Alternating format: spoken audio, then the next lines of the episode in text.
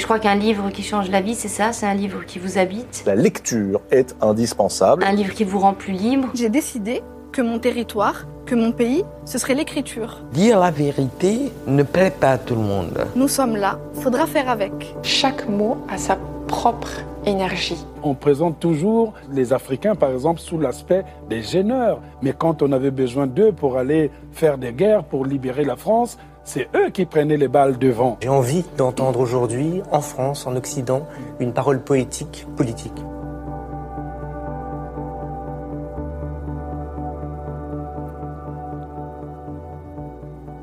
Bonjour, je m'appelle Asma et vous écoutez Bookapax, le podcast littéraire et engagé.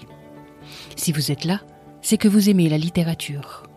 Avec moi, vous ferez un pas de côté pour regarder les livres autrement, pour aller chercher les secrets des auteurs, fouiller la construction de leurs récits, interroger leur style, chercher la représentation, la pluralité, sans stéréotypes ni clichés éculés. Si vous appréciez ce podcast, faites-le savoir en le notant 5 étoiles sur iTunes, en le partageant sur vos réseaux sociaux, ou encore en vous abonnant sur votre plateforme de podcast préférée. Et sinon, ça vous dit de faire partie du club Bookapax Pour ça, je vous invite à souscrire à la page Patreon de l'émission. Pourquoi? Pour soutenir ce podcast et m'aider à rester indépendante. Comment? En faisant chaque mois un don en échange de contreparties complètement exclusives. Rendez-vous donc sur le lien en description du podcast. Vous y trouverez toutes les informations nécessaires. Allez, on y va.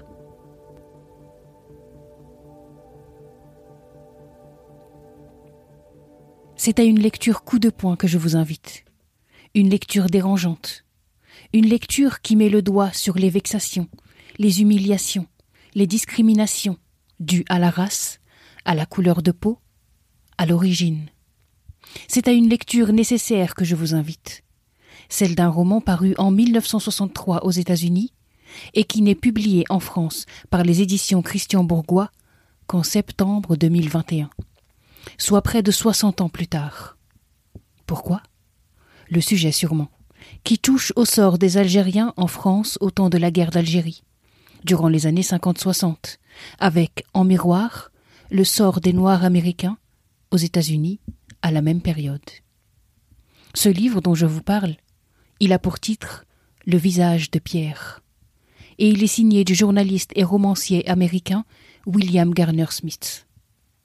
Et dès les premières pages de ce roman très engagé, je suis en compagnie de Simeon Brown, jeune noir qui a laissé l'Amérique et sa violence et ses meurtres pour la France où enfin il se sent en paix.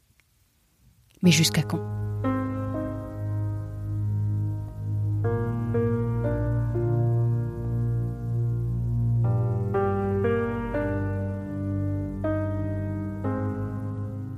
Penché en avant au bord de la banquette, le menton dans les mains, les coudes sur les genoux, il se balançait imperceptiblement au rythme du train. C'était le soir, et derrière la fenêtre la campagne française, verte et brune, défilait très vite dans le jour déclinant. Malgré lui, ses lèvres formulaient presque une prière, non pas en mots, non pas adressée à un Dieu quelconque, mais avec une émotion tendue vers la terre, le ciel, le monde en général. Âgé d'un peu moins de trente ans, c'était un noir et il s'appelait Siméon Brown. Il avait un seul œil valide. Une pièce de tissu noir recouvrait l'orbite de l'autre. Grand et mince, il avait des mains nerveuses, sensibles. Les autres voyageurs présents dans le compartiment bavardaient entre eux. Mais Siméon restait sur son camp à soi, la tête ailleurs, loin du train, dans l'air printanier, déjà à Paris. Quel long voyage, pensa-t-il.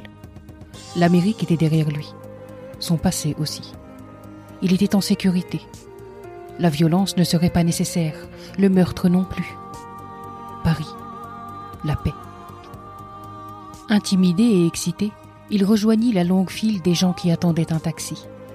Se rappelant sa timidité dès qu'il se retrouvait dans la foule, il bomba machinalement le torse, releva la tête et le menton. Un grand pirate à la peau brune, aux cheveux crépus et au cache-œil noir. Enfant, avant la pièce de tissu protectrice, Siméon avait tenté de surmonter son problème grâce à une litanie hypnotique. Tu es un prince, tu es un prince, tu es un prince.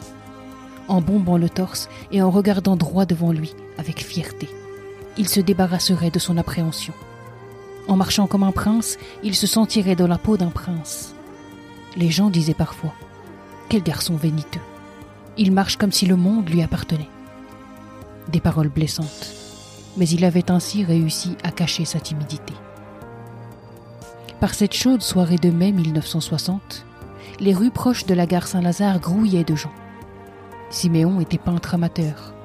Il peignait pour son propre plaisir et à présent, il scrutait les passants pour découvrir ce que cachait chaque visage. Cette Française aux traits secs et crispés n'est pas aimée, et donc pas aimante, malheureuse, destructrice, cet homme aux traits flasques et aux yeux écarquillés est perdu dans une ville, un monde, un univers qu'il ne comprend pas. Déchiré par la peur et les ambitions mesquines. Piégé comme la plupart des hommes dans l'enfer du quotidien. Se posant sans cesse ces questions affolantes. Qui sommes-nous? D'où venons-nous? Où allons-nous et pourquoi? En revanche, cette jeune fille aux bras souples, aux yeux mobiles et aux joues rouges de santé est vivante. Ses traits sont harmonieux. Et ces hommes, qui marchaient en groupe vers lui, aux cheveux crépelés et à la peau pas tout à fait blanche, mais sûrement pas noire. Ils avaient un regard triste, abattu, furieux, un regard que Siméon connaissait pour l'avoir vu dans les rues de Harlem. Un pantalon informe, des chaussures usées, une chemise miteuse. Ils observaient Siméon sans sourire et une chose qui ressemblait étrangement à de la reconnaissance circulait entre eux et lui. Puis il le dépassait et disparaissait.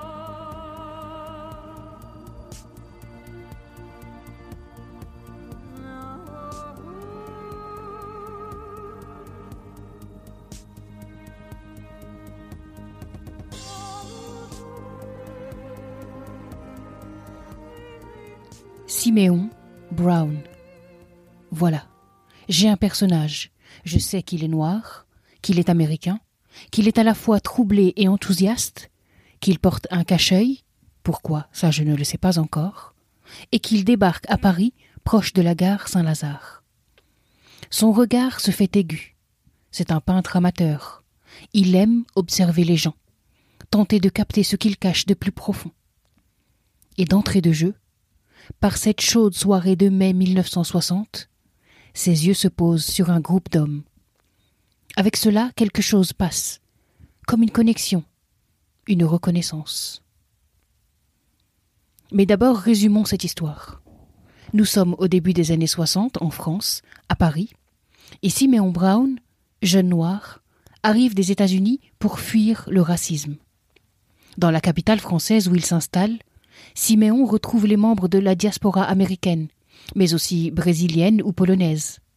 Mais surtout, le jeune homme trouve un sentiment de liberté qu'il goûte avec délice.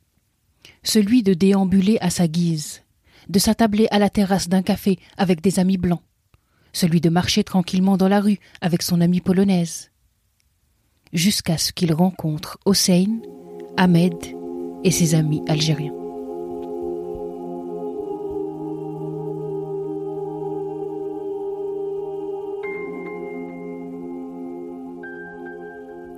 J'ai l'impression que les Algériens sont les nègres de la France. Ce que j'ai vu dans le nord de Paris n'était pas différent, guerre ou pas. Le ghetto, les flics, le mépris, la même chose. Et c'était comme ça avant la guerre, depuis un siècle. C'est ça qui a provoqué la guerre.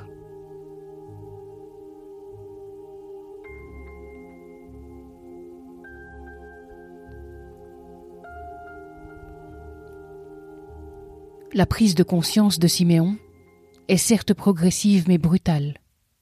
Car Siméon n'hésite pas à se rendre au cœur des quartiers où vivent les Algériens de Paris, à les côtoyer de près, à les écouter longuement. En eux, c'est lui qu'il voit, lui, le noir américain qui a subi les mêmes humiliations dans son pays d'origine, les mêmes passages à tabac, les mêmes violences extrêmes. D'où ce titre Le visage de Pierre. C'est le visage de la haine, celle que Siméon a vue, glaçante et perverse, sur le visage de Chris, un garçon blanc qui lui a détruit l'œil du tranchant de son couteau. Le visage terrible de l'inhumain, de la discorde, de la disharmonie avec l'univers. L'homme doté de ce visage ne ressentait aucune émotion humaine, ni compassion, ni générosité, ni étonnement, ni amour, écrit William Garner Smith. Il y a quelque chose de naïf dans les mots, dans le récit de cet auteur. La simplicité de son style, l'ingénuité de ses mots rend encore plus effarante, encore plus glaçante la banalité des violences et du racisme. Le héros a un regard extrêmement spontané sur les choses, sur les hommes et sur les situations. Et ce regard, il ne fait que rendre l'horreur et l'abomination plus fortes, plus marquantes. Car c'est vers une date hideuse que nous mène le récit et son héros. C'est vers le 17 octobre 1961 que nous emporte l'histoire. Ce jour-là, ils sont des dizaines de milliers d'Algériens à affluer vers le cœur de Paris. En pleine guerre d'Algérie, le préfet de police de Paris, Maurice Papon, instaure un couvre-feu uniquement imposé aux Algériens, de 20h30 à 5h30. Face à cette mesure discriminatoire, des hommes, des femmes et des enfants se sont donné rendez-vous à la Concorde à 20h30 pour une manifestation interdite par la préfecture. La guerre d'Algérie fait rage depuis sept ans le pays est à six mois de son indépendance et le contexte est particulièrement tendu, en Algérie comme en France. Chaque jour, à l'automne 1961, des cadavres d'Algériens sont repêchés dans la Seine et dans le canal de l'Ourcq. Malgré le pacifisme affiché des manifestants, la police est présente en masse, avec pour ordre d'empêcher le rassemblement coûte que coûte. Les plus chanceux n'arriveront pas à Paris puisque les policiers bloquent les ponts vers la capitale. Les autres subiront une répression d'une rare violence. Le bilan officiel ajoute l'insulte au crime en parlant de trois morts et soixante blessés. Des chiffres très loin de la réalité, selon les historiens. Jusqu'à deux cents personnes auraient été tuées ce jour-là. Douze mille sont arrêtés et deux mille Algériens sont expulsés en Algérie. Le massacre du 17 octobre 1961 est aujourd'hui considérée comme la répression la plus meurtrière après la Seconde Guerre mondiale en Europe de l'Ouest. Le visage de Pierre est le premier roman à évoquer ce pan honteux de l'histoire de France. Le premier à évoquer ce climat de violence et cette répression sanglante. Pour Siméon, le héros du livre, une question se pose alors. Et c'est en toile de fond une des interrogations que pose l'ouvrage. Rester et se battre ou partir et vivre avec la culpabilité? Siméon a fui les États-Unis pour la France. Il a quitté Philadelphie, laissé derrière lui le racisme et ses monstruosités. Notre héros est d'abord séduit par cette France où il va à sa guise. Mais l'illusion ne tient pas longtemps. William Garner Smith a écrit un roman d'une grande force, avec une écriture d'une simplicité touchante. Son livre pointe bien les ressorts de la domination.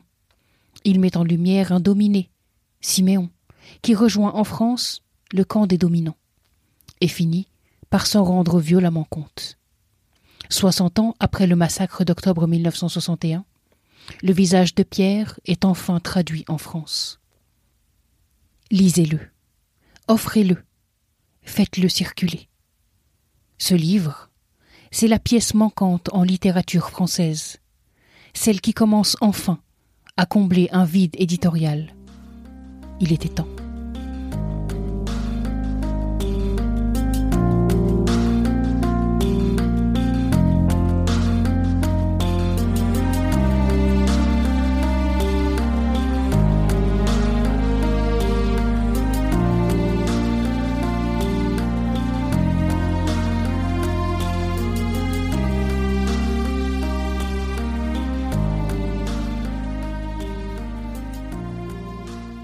Merci d'avoir écouté cet épisode.